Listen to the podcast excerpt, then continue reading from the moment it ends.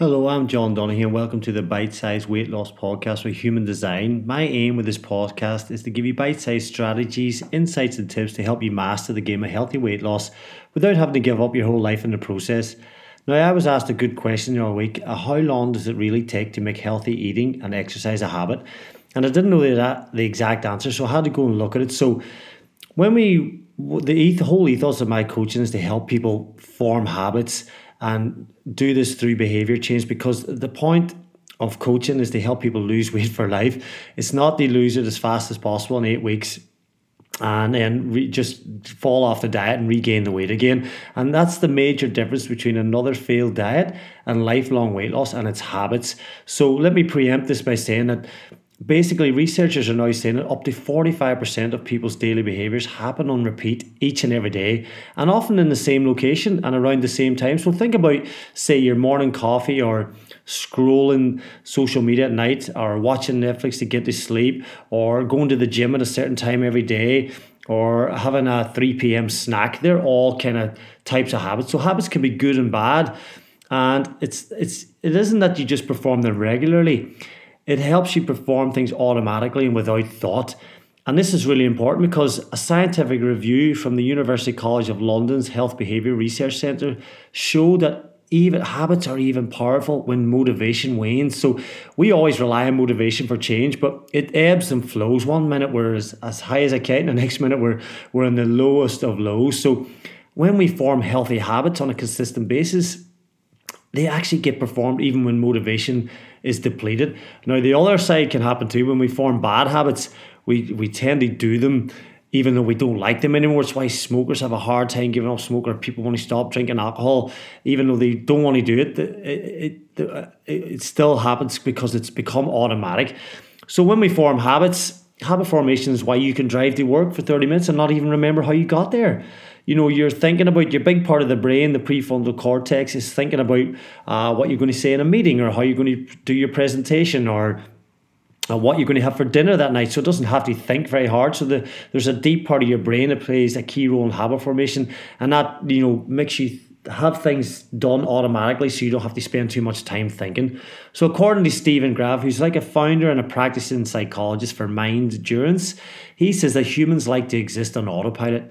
And when, by doing this, we expend less mental energy and it involves fewer decision making processes. And this is why, at the end of a long day of work, it's really easy to just sit on the sofa and order a pizza than it is to go to the gym, or that is, unless you set your autopilot to healthy habits. So let's talk about how long it takes now to actually form a healthy habit. So there's a thing out there called the 21 day myth, and you've probably heard about this. And it's actually, I didn't know where it stemmed from. So it actually stemmed from a guy called Maxwell Maltz, who was a plastic surgeon. And in the 50s and 60s, he noticed that patients tended to grow accustomed to their new surgical outcomes in about 21 days. So in that time, he found that you know, a patient might adjust to a nose job or a, uh, they might stop feeling phantom sensations after losing a limb. So when he published his book, Psycho Cybernetics, which is one of the most popular self development books of all time, he wrote that it requires a minimum of about 21 days for an old mental image to dissolve and a new one to gel. And since then, this is kind of like an urban myth that's been passed around uh, for decades.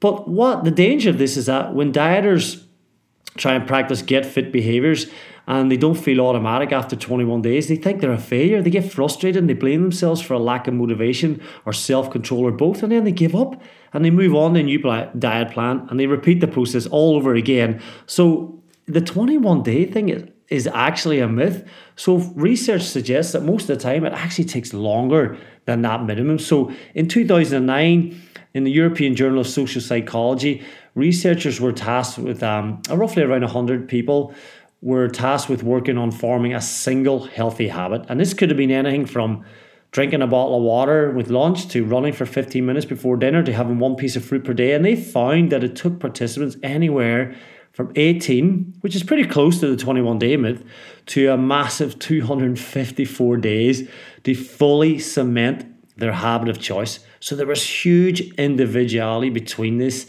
uh, between this habit formation. So anywhere from 18 to 254 days. And this depended this was dependent on how, how long it took depending on how life how the uh, lifestyle change in the habit was.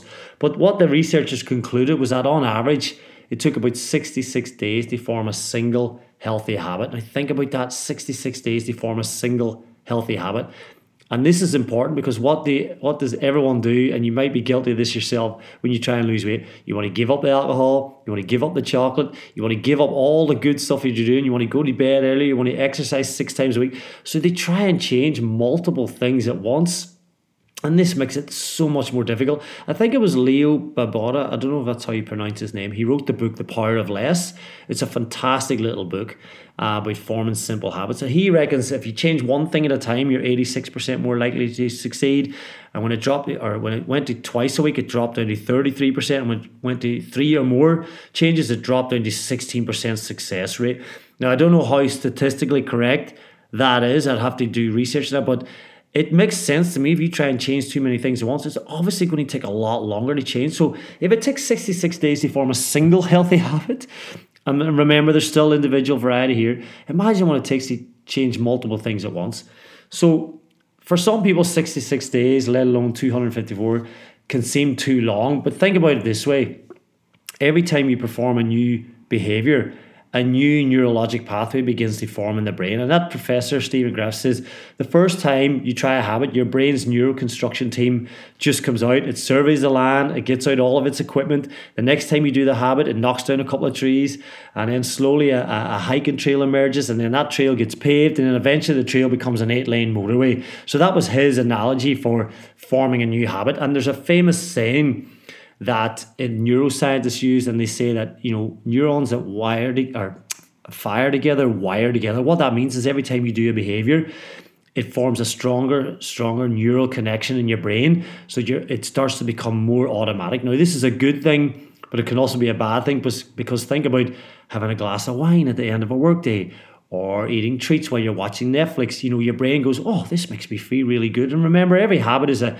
is almost like a or every behavior.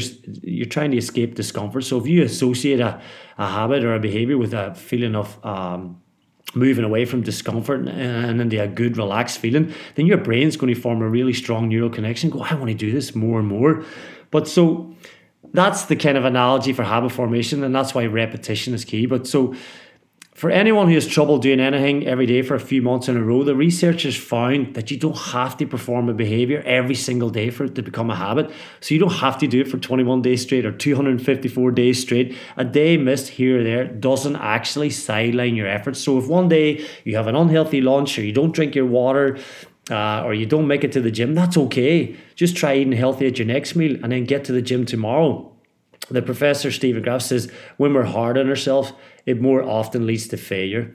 So that said, it's also best not to kind of count down to the habit formation finish line. So it doesn't matter if it takes you 21 days or 100 days or 200 days or 254. Just every time you make the habit automatic, count that as a success. All right. So so the honest answer is how long does it form take to form a healthy habit?